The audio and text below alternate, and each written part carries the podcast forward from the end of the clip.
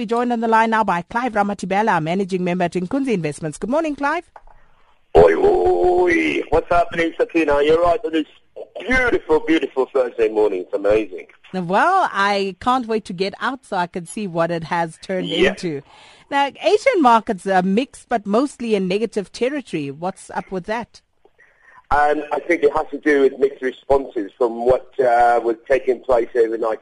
A lot of data uh, was coming in, and we did not know where the actual final nail would have to be put.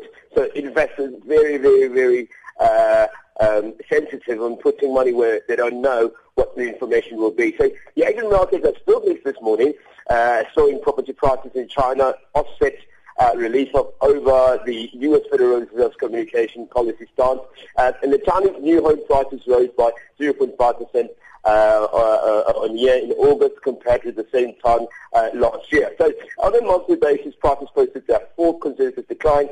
And this obviously, as the key exacerbated worries about correction in real estate market. Remember we spoke about this not so many months ago, where we said that the price index that is uh, related with Chinese properties has created a little bit of a problem where we started seeing people actually selling their houses um, to developers for almost twice their price uh, uh, of value. So this is continuing to be a problem, especially around uh, uh, cities like Shanghai, um, where we're seeing this taking place. So this is still a concern. Uh, but other than that, the decline in growth in the Chinese market has, has given mixed signals uh, to the rest of the Asian markets, hence the reason why we are not very confident at the moment and they're very mixed.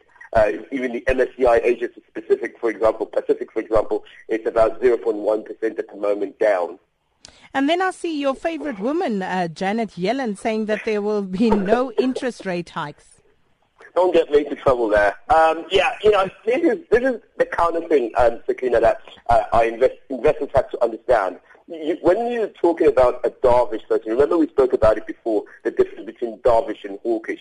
Now, the United States, we know they've brought out some number of good data. There's been great data that's come out of the United States. We've seen the unemployment, uh, uh, the, the jobs numbers looking very positive, non-farm payrolls looking very strong.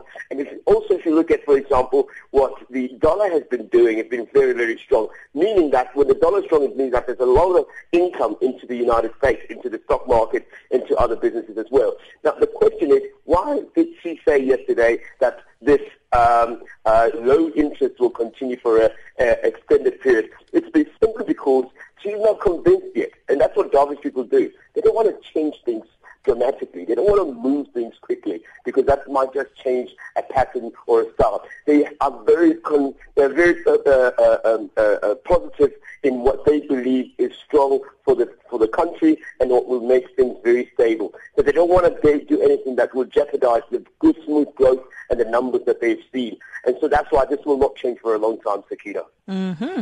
And then, of course, it's Thursday, and uh, our investment destination for today is Singapore. Guess what the capital city of Singapore is? Uh, now you caught me. Singapore City. I couldn't believe it. Anyway, this place, Sakina, is all about luxurious islands. All about beauty. If you look at the pictures at night, it is absolutely amazing. It is the most busiest uh, city uh, in the South Asia and uh, Pacific, and actually holds some of the most expensive, tallest buildings in the world. And not only that, uh, Singapore is also ranked as one of the uh, fourth biggest financial centers in the world. It's got five of the busiest ports uh, globally, and it also continues to show a GDP that is consistent, aiming between 6 and 8% uh, over the last couple of years. If this continues, Akina, this might be a reason maybe you want to take a holiday in one of the wonderful islands there. I can already see you there in actual fact, um, you know, sitting on your nice uh, uh, beverages there. But what is making this country so interesting? what makes this country interesting, Sakina, is that um, it has been uh, had war in the past, and you know the, the war between the Chinese and and uh, uh, uh the Indian and the and the and the, and the, and the uh, Malaysian there, and so because of that, the history is amazing. And there's so many uh, different religions there if you're interested.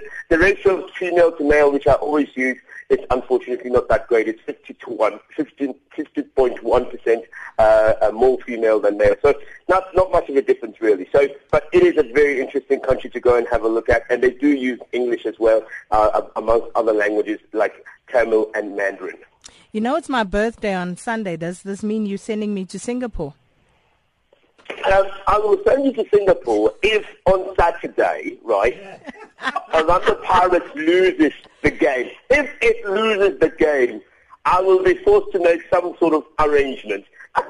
Okay. I better not get myself The time is 13 minutes before 8 on Thursday, the 18th of September. You heard Clive Ramathibela loud and clear, didn't you, Bongi Gwala? I'm, I'm, a witness. I'm Thank sitting you. right here and I'm signing. He, he's actually making a note of this, exactly. Clive.